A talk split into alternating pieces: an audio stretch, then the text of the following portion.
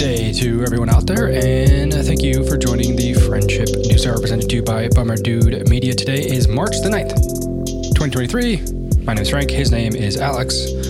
Cheers. Hey, brother. How you doing? Doing good, man. Have you tried the tequila versions of those yet? The Thai Noons? I have not. Pretty decent. I think I like them more than the regular ones. Really? Mm-hmm. They're pretty delicious. It's about time they got on that train. Yeah. The lime one was good, and I like the strawberry one a lot too. What a lucrative business, right? And then you get like a company like Barstool behind them, and then they just unlimited potential.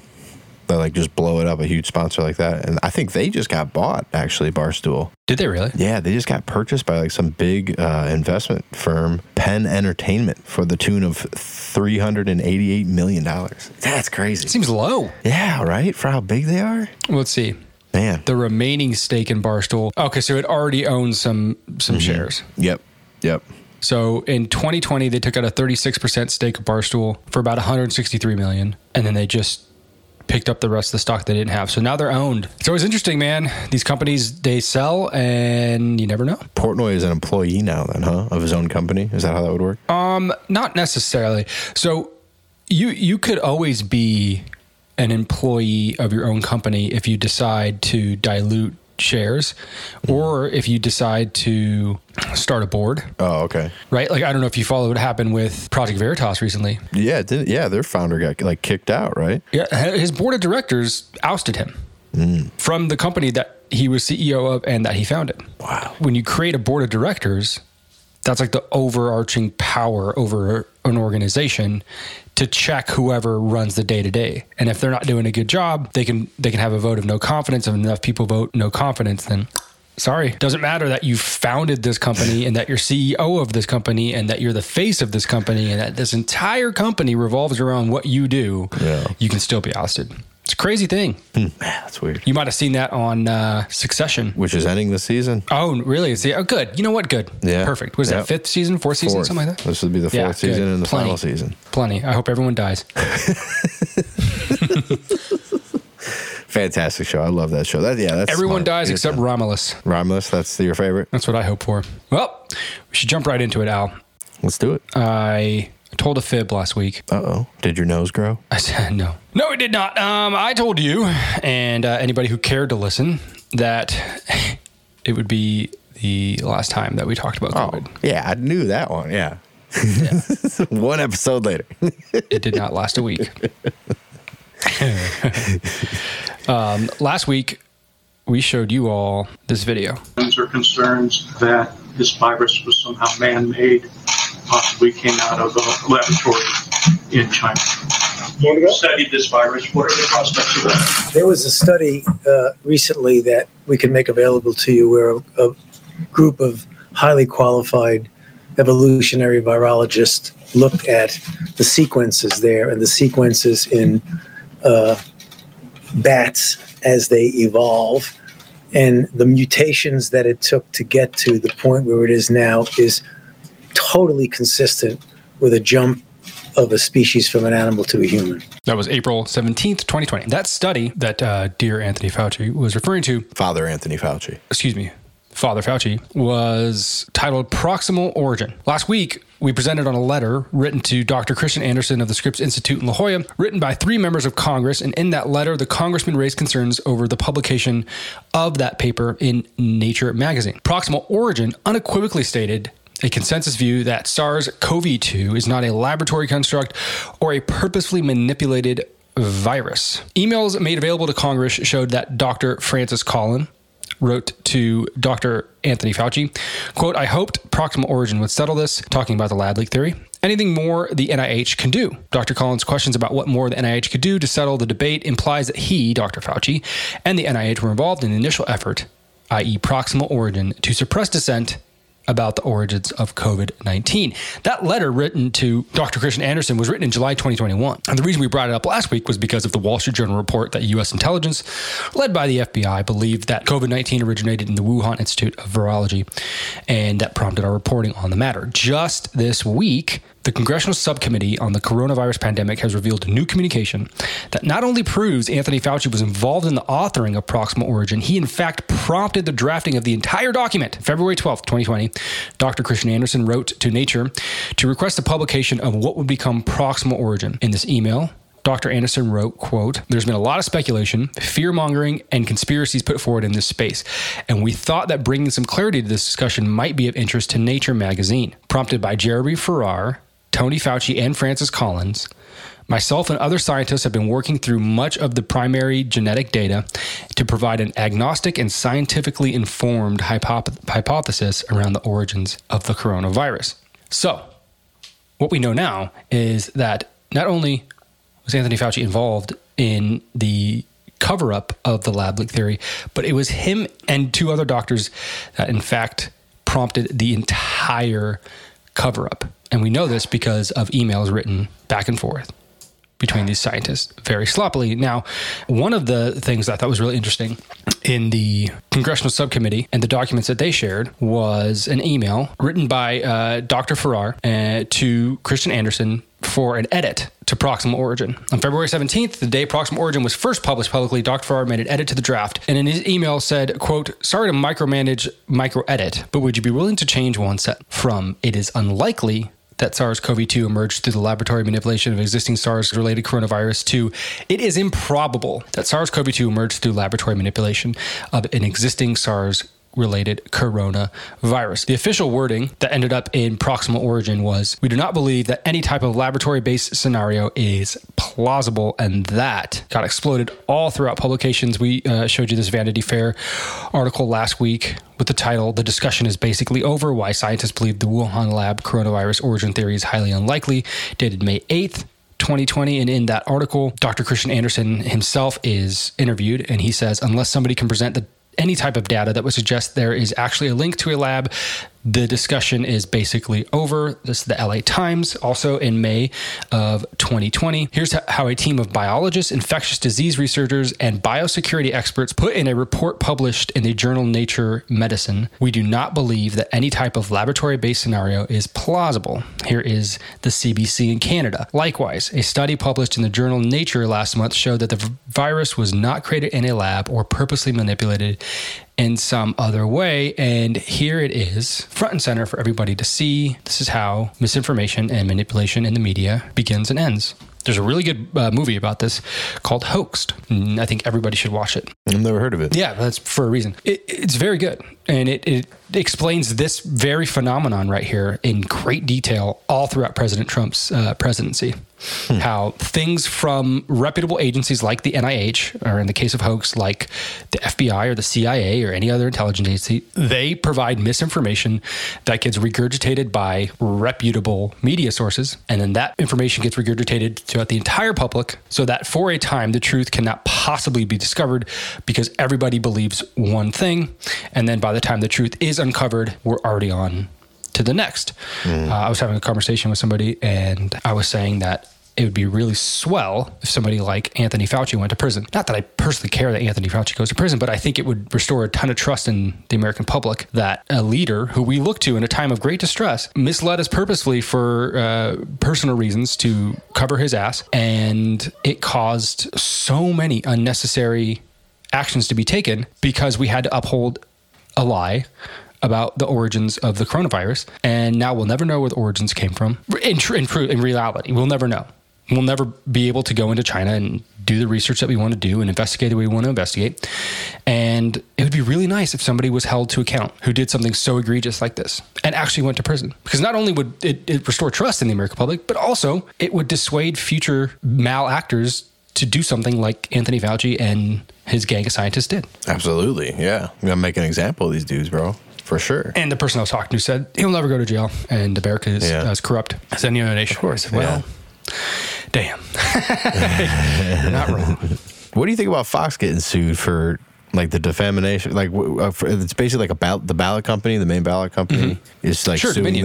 Them for their claims to Dominion. Yeah. Like, do you think like, does Fox have the right to free speech or do they have any kind of claim? Well, the key there is can you prove definitively that Fox News knew that they were lying and that they defamed a company with the knowledge that what they were saying was untrue. Mm. That's incredibly hard to do. Right. Plus, they're asking for I think it was like $1.8 billion. Yeah, that's big. So I don't think that they will. But they might get a settlement. But I don't know. It's tough to say. I feel like it's convenient to go after Fox News in this instance because of the whole like stop the steal and whatever. But like you don't have to go very far back to find pretty similar instances of accusations that an election was stolen from Hillary Clinton in 2016. Like 4 days before the 2020 election, NPR ran pretty much a hit piece on Dominion voting machines, questioning the legitimacy of them. In the case that Donald Trump won in 2020, then they had something to fall back on. What about Dominion, right? And if Donald Trump did win, would there be the same talk about Dominion voting machines and how legitimate they are? I mean, you'll never be able to prove that in court, but I think there's a lot of shakiness surrounding that. Yeah. So it's strange. I don't know. I think if you're, did you see what Tucker Carlson came out with this week about January 6th? Mm-mm, no. Oh, you didn't see any of it? Mm-mm, no. Okay, real briefly, he was given access to allegedly 40,000 hours of video footage from January 6th that previously wasn't shown to the public. And he was given access to that by the Speaker of the House, Kevin McCarthy. And it wasn't exclusive to Tucker. Actually, he gave an interview and he said that no working journalist has reached out to him for the video to watch, but also ABC, CBS, CNN, NPR, they're all suing to get the video. And he's like, if you want the video, talk to me, I'll get you in touch with my producer, you can have it. Anyways, he showed some video of, that guy that they call him the shaman, the QAnon shaman. He had the bullhorns and the painted face and all that. Yeah. Well, I mean, they literally showed video of him like just walking around the halls of the Capitol with police, just walking. Just like he was touring it. And there was like 9 police there. None of them like tried to apprehend him. He was just walking. Oh, what the hell? It was super odd. You were like, oh, this guy's in jail for 4 years. He like got convicted and he's in jail for 4 years. But like nobody tried to apprehend him. Nobody, like, it was really odd. He even said a prayer in like the floor of the main chamber, and he like thanked the police officers for being so kind.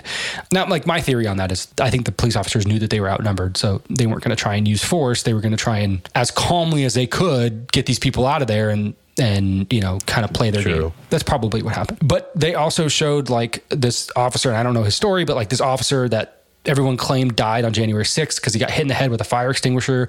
But like there was clearly video of him being there and like very able-bodied. So whatever caused his stroke, like they're trying to attribute it to January 6th. And the video's like, Mom, he's right there. He's fine. Right. So if he had a stroke 2 days after January 6th, like you can't really, like, could you attribute to them? And also, like, can you say he died because of that? It's kind of odd. But I mean, it's like Tucker Carlson is showing video of January 6th. Like, there's going to be a bias. He's going to try and claim some shit that's probably not like the whole truth. He tried to say that there wasn't an insurrection and that it was basically people going on a tour guide. It was mostly peaceful, right? Like mostly peaceful insurrection. Just, you got to know there's biases. Like, yeah. This guy's going to have a bias, and you're going to see that, and you're going to be like, well, that video is pretty interesting, but also there's video of like chaos and destruction and violence. So it's like, you got to take both with the grain of salt and move on with your day. Mm-hmm. I would love to see that footage though. That's so interesting. Oh, it's all over the internet. Here, I'll show you. Because it was video evidence, it is to some extent self-explanatory. Anyone could look at the tape and decide what he or she thinks of it. So the tape we showed last night indicated very clearly that Capitol Hill police, in some cases, escorted protesters through the Capitol as if they were giving a tour. They did that with Jacob Chansley, the so-called QAnon shaman. At one point, they even tried to open locked doors on Chansley's behalf. Chansley was sentenced to 4 years in prison for his crimes in the Capitol on January 6th. And the video we showed you last night raises the obvious question, why? On what grounds? The video I showed you last night also showed that Officer Brian Sicknick was not beaten to death with a fire extinguisher by protesters on January 6th, as the media and Liz Cheney so often claim. The video shows Sicknick walking around the building, apparently in good health, after he was supposedly killed. We showed you that video. You can make of it what you will. We also showed you video that proves Ray Apps, the mysterious protester who encouraged others to breach. He was not considered an insurrectionist.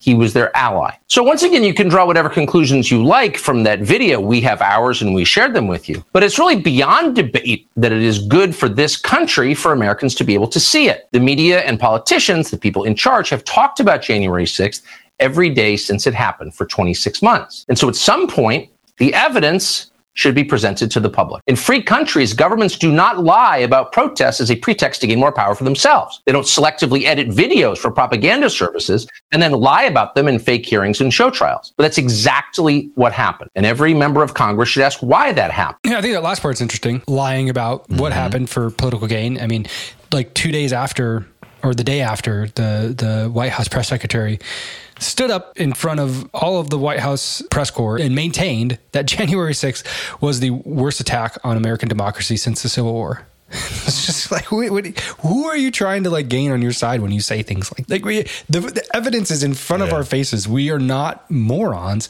Like, what is the point of saying something like that? And maybe you could say the same thing. Like, well, who was Tucker Carlson to say it was an insurrection? Okay. Yeah. But he is a media personality and his biases are very well known. I mean, he's like the devil in some certain, like some liberal circles.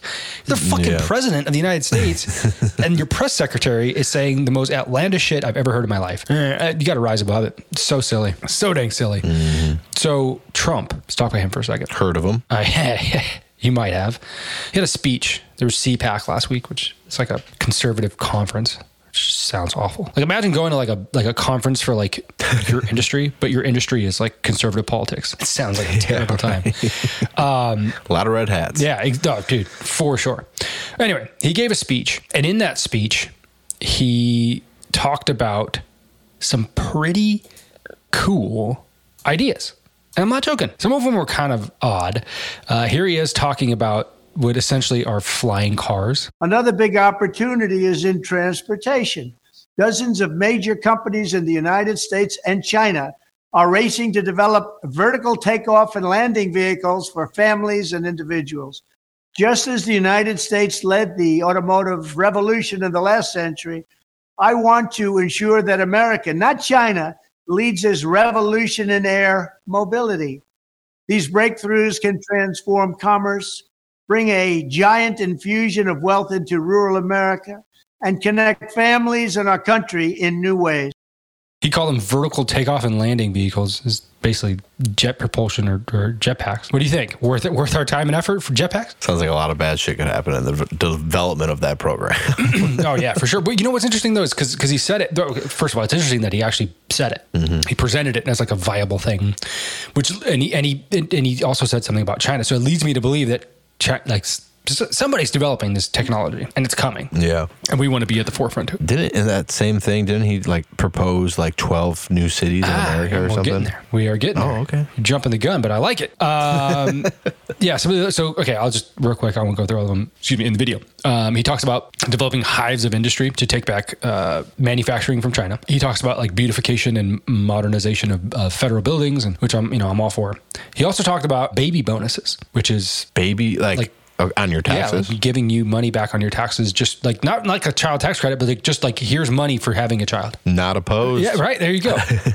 It's not without precedent in other countries. There's different countries that have enacted this policy already that are facing steep population decline. In order to be at replacement level, you need to have 2.1 children on average per citizen. I think we're at like 1.6 or maybe like 1.7.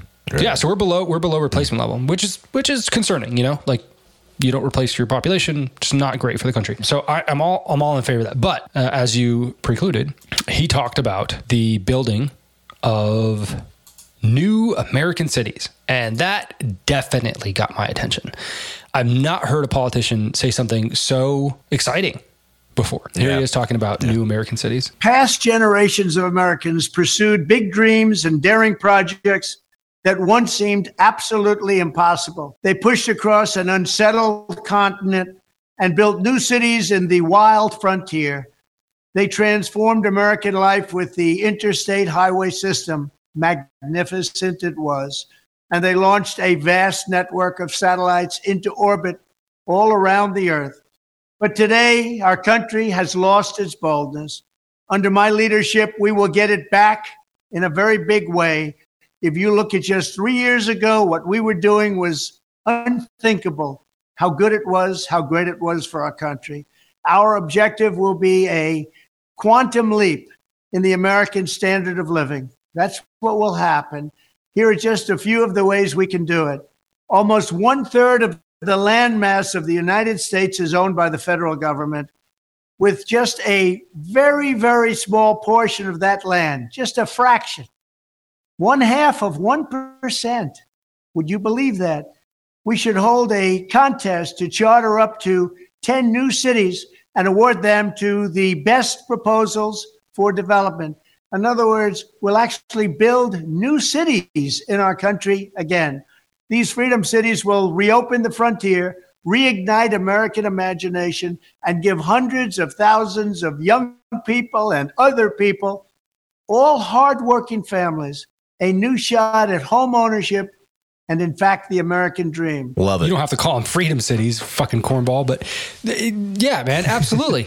That's an invigorating message. That is something I can get behind. Absolutely. A new city, 10 new American cities. What? Yes, 100%. So the first thing that my mind went to when I heard that is, this guy's taking away the national parks. They're gonna take away the national parks. And really that my mind went there because I anticipated the pushback on it. So I'm gonna show you this is a map of the federally owned land in the United States. Jesus. Like, right? It's amazing. So if you're not watching this or you're not seeing the video, it's all predominantly all on the western half. So basically from Nebraska, Kansas, westward, Colorado, Wyoming, Montana, Idaho, Oregon, Washington, literally all of Nevada, Utah, about 75% of Arizona, and a solid like 50% of California at least is federally owned land. Obviously, there's like national parks involved in that, and there's other different federal lands.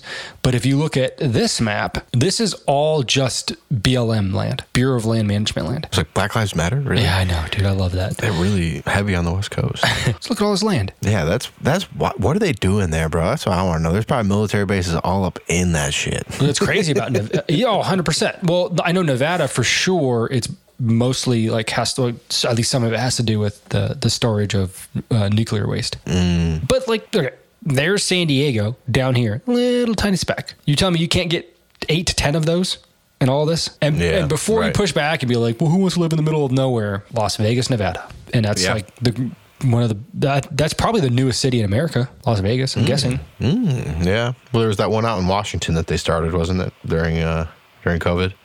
What was that group? Yeah, not so long lived. But yeah, for real though, Vegas probably is one of the most recent cities. That's I'm trying to think. What else?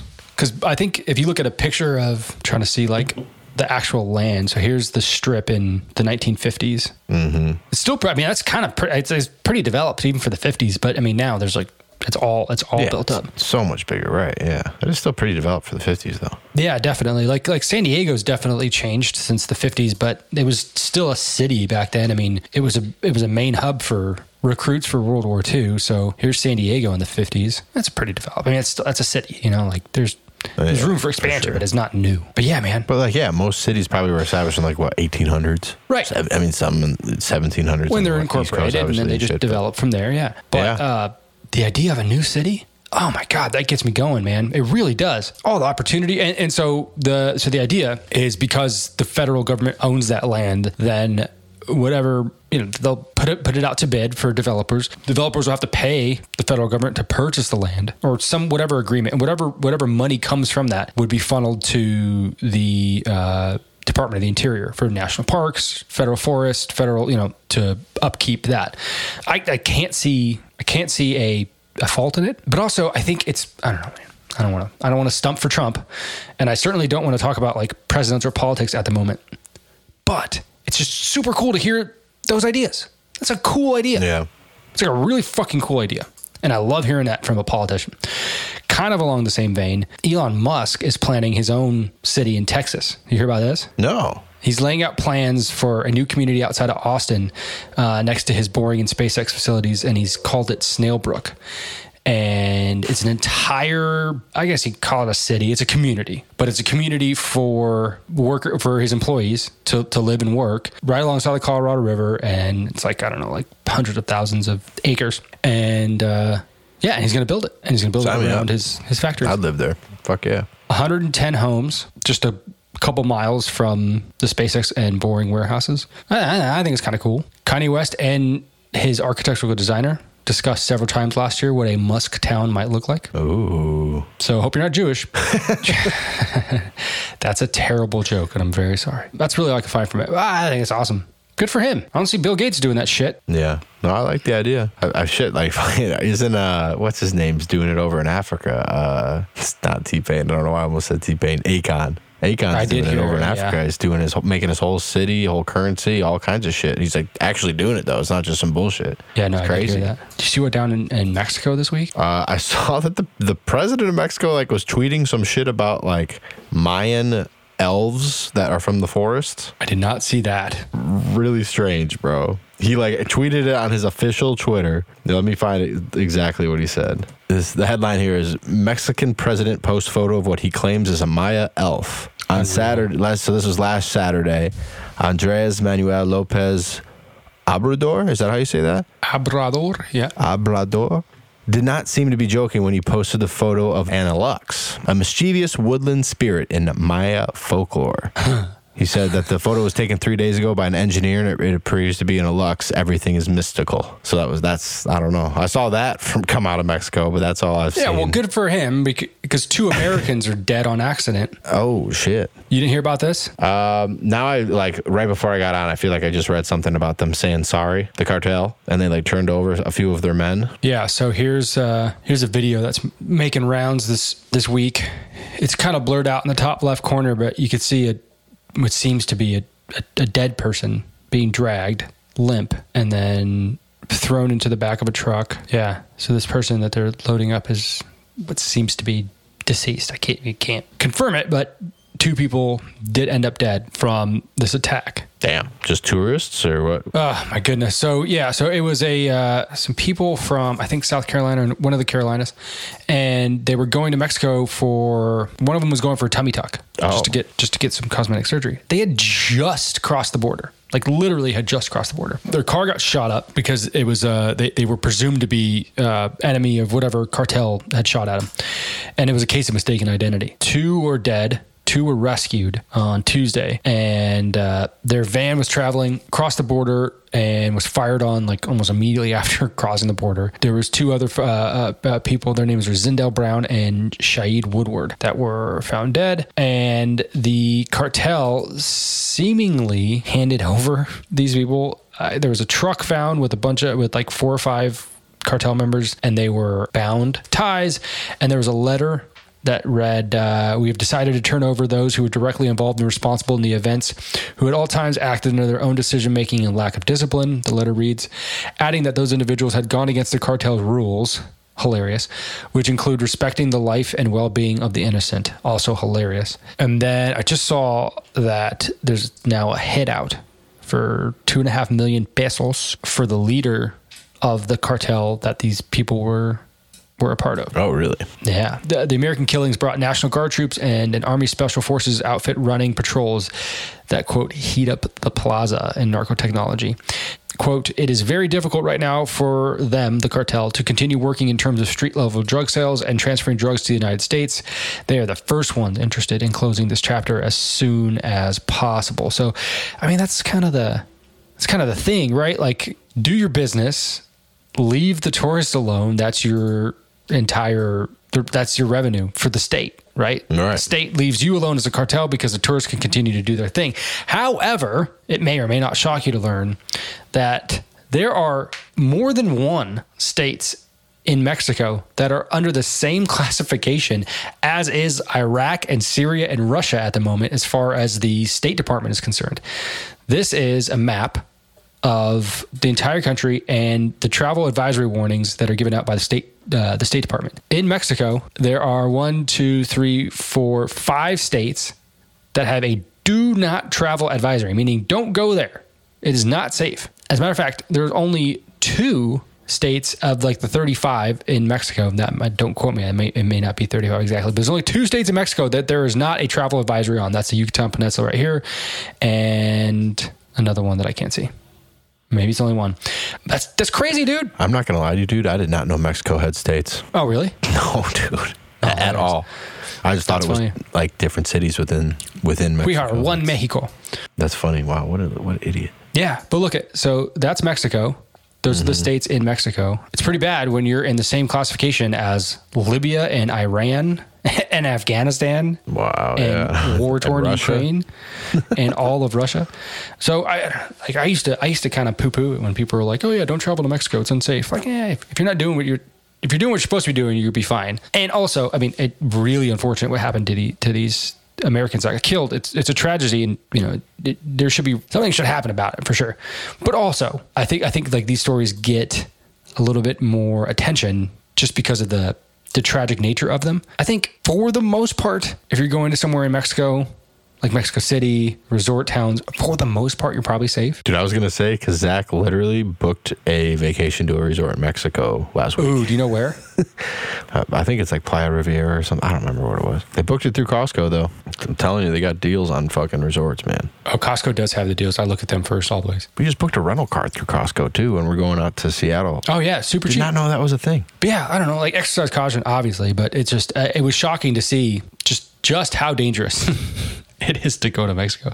Yeah, right. For sure. Cool thing yesterday, though, I did a speaker demo at the Wisconsin State Capitol in Madison. Oh, nice. What they're going to do is put a bunch of like big speakers around like the main area of the hall. But dude, just I wish our architecture was still like it was like when they would build buildings like that, because it's so much cooler than like this new modern style. Dude, it was just inside. It's just incredible, like insane, like mosaics and huge pillars and just crazy. I don't know. It's just so nice. Yeah. Attention to detail. Mm-hmm. Yeah. Reverence for beauty. Yeah. Dude, I literally felt like I was like inside of like a Vatican church. Like it was nuts. Like that huge steeple, you know, like inside of, I don't know. It's just wild. Yeah. It's crazy. It's beautiful. Yeah. There's places in San Diego that are like that. And I'm just like, why is there an all glass building downtown when we have this? We can do this. Mm-hmm. People did this. We can do it. And we can do it again. Right. Yeah. Does the name Terrence Yeakey mean anything to you? No. What do you know about the Oklahoma City bombings in the 90s? I know that they happened in the 90s in Oklahoma City. That's about all I knew, too. That wasn't Timothy McVeigh, was it? It was. That was. Okay. That's all I knew. I knew Timothy McVeigh was the perpetrator, and I knew that there was bombing. That's all I knew. And then I came across this article, and I have to give credit where credit is due. CNN, of all publications, actually did some ridiculously good investigative journalism. And I know it's good investigative journalism because there's absolutely no political bias or slant whatsoever. This has nothing to do with right or left, this, that, and the other. It's not trying to prove any political point. It is just investigative journalism presenting a story as they see it. I'm going to go through the CNN article because it is really interesting and it raises a ton of questions that probably shouldn't be raised about a federal building bombing. So the bombing memorial is a somber and beautiful place, framed by two monuments called the Gates of Time. The 901 Gate commemorates the innocents before the explosion, which happened at 9:02 a.m. and became known as the deadliest act of terrorism in U.S. history. The 903 Gate represents the moment healing began. Some survivors never healed. With time, their suffering only got worse. This story is about one of those people. His name is Terry Yeakey. He was an Oklahoma City police officer and military veteran. Yeakey saved at least three people from the ruins of the Alfred P. Murrah Federal Building on April 19th, 1995, the day a terrorist attack killed 168 people and injured hundreds of others. Something happened to Yeakey in those hours in the wreckage. He was badly shaken, and his worldview seemed to change. In time, he grew suspicious and afraid. He ran afoul of his supervisors. He went on secret missions, withholding his motives and plans from fellow officers. He seemed to be conducting his own investigation. And then, 385 days after the bombing, his body was found near some trees in a field off a country road. His wrists were cut. His neck was cut. He'd been shot through the head. The authorities said it was suicide, but among those who knew Terry Yeakey, not many believed he had killed himself. In a recent interview, his sister, LaShawn Hargrove, said this, quote, "I think they murdered Terry because he knew too much." Even among those who disagree on how Terry Yeakey died, there's little to no dispute on these two points. One, the Oklahoma City Police Department planned to give him a Medal of Valor for his actions on the day of the bombing. Two, Yeakey did not want the Medal of Valor. Much of the story hinges on why he did not want that medal. By any reasonable standard, he deserved it. Not long after the explosion, a maintenance worker lay under the rubble, willing himself to stay conscious. His name was Randy Ledger. Broken glass had pierced his carotid artery and his jugular vein. Part of his face was missing. Ledger had been cleaning light fixtures in a federal building's child care center a few minutes before the bomb went off. Now trapped by the debris, and bleeding to death, Ledger felt a strange weight on his lower body. He was buried so deeply that someone had stepped on his legs without knowing he was there. That someone turned out to be Yeakey, the police officer who was about to save his life. Yeakey was 29 years old, tall and muscular, well known among colleagues for his strength and determination. On his way back up, a partner on a burglary in progress call one day, his patrol car broke down. It was over 100 degrees outside, but Yeakey got out and ran the rest of the way. Another time, when an angry crowd surrounded Yeakey, a colleague and the ringleader tried to grab the other officer's badge. Yeakey picked up the suspect, wadded him up like a paper napkin, and threw him to the ground. He was one of the first officers in the ruins of the federal building after the explosion. He'd already saved at least two other people before he stumbled upon Randy Ledger. Yeakey called out for other rescuers, and together they dug Ledger out and helped him onto a backboard. Ledger drifted out of consciousness. Minutes later, in the ambulance, he saw Yeakey again. Now Yeakey was getting treated too. He had fallen and hurt his back while carrying Ledger to safety. Ledger needed 12 pints of blood and multiple surgeries to repair his face. He recently turned 66, and he still thinks of the bombing almost every day. As for the official story that Yeakey killed himself, Ledger finds it unconvincing.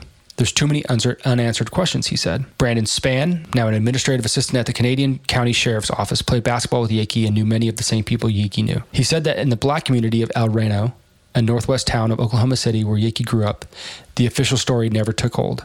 Quote, no one believed that he killed himself. Three of Yeakey's fellow Oklahoma City police officers also shared their doubts in interviews with CNN. Jim Ramsey won a Medal of Bravery on the day of the bombing and had previously patrolled the streets with Yeakey. Here's how he responded in late 2022 when asked if he believed that what the authorities said about Yeakey's death. Quote, no, I guess I don't. I still don't believe Terry did it, said Steve Vassar, one of Yeakey's closest friends on the force. I have just a hard time believing that Terry would take his life. Don Browning served the Oklahoma City PD for 28 years and helped with Yeakey's initial police training.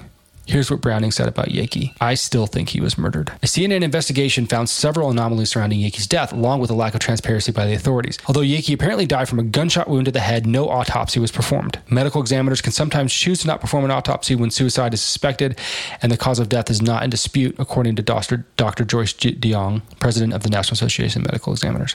But three former law enforcement officials familiar with the Yeakey case said that they thought an autopsy should have been done. When asked why there was no autopsy on Yeakey, an Oklahoma City Police Department spokesman, Master Sergeant Gary Knight, referred a reporter to the State Medical Examiner's Office, whose Director of Operations, Carrie Learned, wrote, our office does not answer case-specific questions. The Oklahoma City Police Department took over the investigation of Yeakey's death, even though his body was found inside the city limits and in an adjacent Canadian county. When CNN asked what gave the city's police department legal justification to take over the case, Knight wrote back that he didn't know. The precise location where Yeakey's body was found has never been publicly disclosed, and basic information about the death scene is unclear. The police department declined multiple requests to release its full investigative report on the case. The redacted two-page report released by Oklahoma City Police Department in response to CNN Records request does not say whether a gun was found on the scene, much less what kind of gun killed Yeakey or whether it was subjected to fingerprints or ballistic tests. Quote, there's absolutely no hard or physical evidence whatsoever to support Yeakey was murdered. Knight, a police academy classmate who considered Yeakey a friend, wrote in an email to CNN. Anyone who suggests the Oklahoma City Police Department participated in the cover-up of the murder of one of its most popular officers is engaged in a fool's folly. His car, a maroon Ford Probe coupe, was found abandoned near Fort Reno Road in a Canadian county around 6 p.m. on May 8th, 1996. A deputy looked inside and saw a Bible, an empty gun holster, a razor blade, and, quote, a large amount of blood. His body was eventually found about a half mile away. A medical examiner's report noted multiple superficial incised wounds to Yeakey's wrists, neck, and the inner crook of his arm. Although there was no autopsy, the report lists a probable cause of death, gunshot wound to the head. If the prevailing narrative is correct, Yeakey cut his own wrists, arms, and neck with razor blades, bled heavily in his car, and then walked or ran about a half mile into either a field or grove of trees where he shot himself to death. There was no suicide note. That's crazy. Right? So it gets a little bit crazier. So he had trouble with his wife, and there was they separated. They had a child together. There was reports that she had a protective order against him and that he violated it, but she vehemently said that's not true. In a brief conversation last November, Yeakey's ex-wife Tonya told CNN she still believed Yeakey had been murdered. Then she stopped answering the reporter's calls, but Tonya's story was captured in 1998 in two recorded interviews with Craig Roberts, a former police officer who was researching the Oklahoma City bombing. One was a private phone interview and the other one was for a radio broadcast. On the day of the bombing, Tonya said she had gotten a phone call. It was someone at the Presbyterian Hospital telling her that Terry was there. His back was injured. He fell while carrying Randy Ledger, and now Terry needed someone to pick him up. So Tonya picked him up from the hospital, and in the car, she says he started to cry. Quote, Tonya, It's not what they're saying it is, he told her. They're not telling the truth. They're lying about what's going on down there. Terry was disturbed about what he had seen in the ruins of the federal building, and not just because he had walked into an unfathomable human tragedy. Terry was convinced there was more to the story of the bombing, some other piece the authorities were withholding. He was not the only one who believed this. Federal authorities said Timothy McVeigh, a 26-year-old Army veteran who hated the government, caused the explosion by parking a rented Ryder truck near the federal building and setting off timed fuses that detonated a bomb made of, quote, agriculture fertilizer, diesel fuel, and other chemicals. Two other men were also prosecuted in connection with the case. In the months and years that followed, a stubborn contingent of skeptics pursued other angles to the story. Some of them either had survived the bombing or lost loved ones because of it, and they insisted that government officials were somehow culpable. It was a botched sting operation, they said, or perhaps the government permitted even orchestrated the bombing for political advantage. This is Bob Ricks, who was a special agent in charge of the FBI's Oklahoma City field office, said, "This was probably the FBI's finest moment. There's still something about the case that makes people want to keep investigating. There were multiple reports of prior warnings given to some federal employees of an unidentified second suspect of the Ryder truck and an additional explosive that allegedly contributed to the blast. There is strong evidence that demolition charges were in the building." This is retired Air Force General Brigadier General Benton Parton, irrespective of the size of the truck bomb. For his part, Yeakey believed that some government employees had lied about their whereabouts during the bombing. Associates said Yeakey was surprised to see so many federal agents, apparently dressed in riot gear, on the scene moments after the blast, and had questions about the source of the explosion. According to his sister, LaShawn Hargrove, quote, "You know how they said the truck bomb blew in? He saw evidence of blowing out, or signs of a blast that appeared to have come from the inside of the building." A few days after the bombing, Tonya said Terry asked her to drive him back to the federal building. He wanted to go at night where he couldn't be easily seen. We did go down there, probably between 9:30, 10 o'clock, and he said that they were going to go look underneath where daycare had been.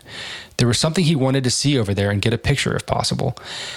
As we went down there, we were stopped, and I can't remember which personnel it was, but I know definitely was either ATF or FBI. Terry had attempted to badge his way through, and the guy told him no. And he said something a little more specific like, you're not supposed to be back down here. It made me realize that the two of them recognized each other, and the interaction was very antagonistic. I think had I not been with Terry, he would have said a little more to the man and maybe been a little more forceful about getting through. Tonya says that Terry wrote a detailed report for the police department, perhaps 9 pages long. She did not know what was in the report, but one day he came home to the house furious, telling her that the report had been disappeared. And now his superiors were telling him to write another report, only 1 page long, leaving out most of what he had written before. About 2 weeks after the bombing, she says, she got a phone call from one of Terry's supervisors, quote, "And she had been pretty hostile, pretty aggressive, and asked me where Terry was.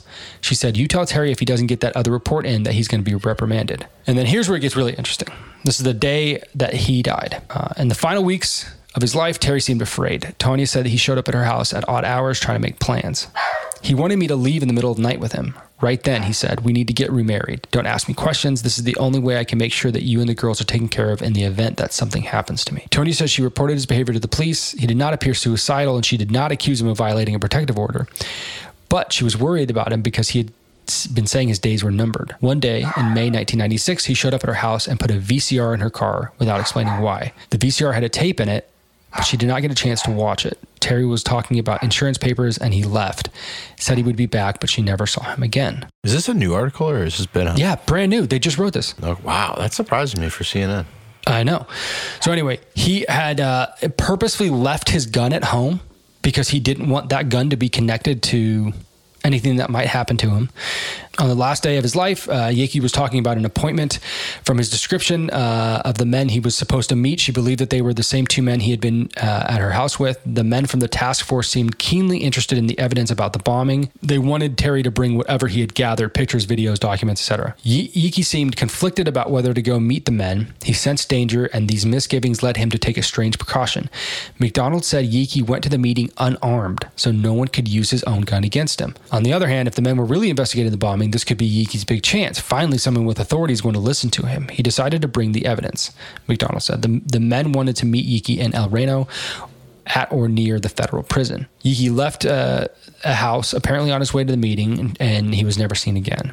It was later that day when someone called to say that he was dead. Damn, bro. They're like, deliver us all the evidence you have, and then we're going to kill you.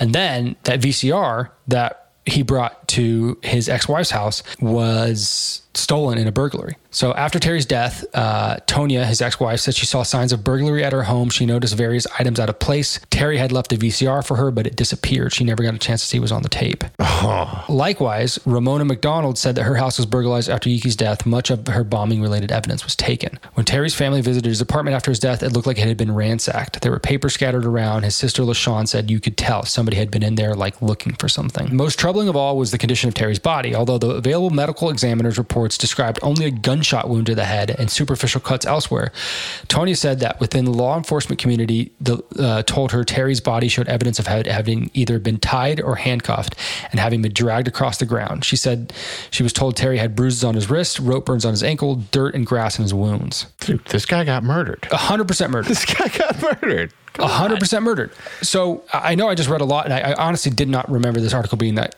long, but I think I was just so engrossed with it when I first read it because it's such an interesting story. This guy, seemingly a hero in the Oklahoma City bombings, had taken issue with what he saw. And he doesn't think that whatever they're saying about what happened that day was true. And it took him aback so much that he began to start his own investigation into what happened. And people didn't like that he was investigating it. And he got murdered because he knew something, or he was onto something, and he was gathering evidence for it. What the fuck could he have known? Are you a 9/11 believer? What do you think about that whole scenario? I'm just saying, bro, this looks like an earlier orchestrated version. If this kind of story came out about 9/11 later on, I mean, I don't know. Who was the president when this happened? Clinton. Okay, never mind. That kills my Bush theory. I don't know, dude. Way too sus. Yeah. Way too sus. And good on CNN, man. Fucking awesome story. It is, CNN. Yeah. Yeah, that's surprising. That's why I asked you. I'm like, is this like an older story that just hasn't been covered in years? No, man, this came out last week. Yeah, I hope this. I don't know. I hope this doesn't turn out to be like incredibly boring on the actual podcast because we were reading through it, kind of here we could read it. But if you're interested and you want to read it for yourself, the story is titled "Why Did This Cop Turn Up Dead?" A heroic police officer rescued at least 3 people after the 1995 Oklahoma City bombing. A year later, he was found shot in the head. It was written by Thomas Lake. That sounds like something we should put on our Twitter, Frank, now that we're blue check verified. Yeah, you bet, man. That's pretty cool. I saw that and it gave me a little tingle. Hell yeah. Verification, doggy. Yeah, we should start posting more of the articles up there. People can see what the fuck we're talking about. Yeah, you bet. All right, well, let's get out of here. I got to go feed my family. What are the links then, Frank? Twitter. We just talk about it. At FriendshipNH. Instagram, TikTok, same handle, Friendship News Hour, and email. bummerdude.media@gmail.com, bummerdude.media@gmail.com. And we'll see you when we see ya.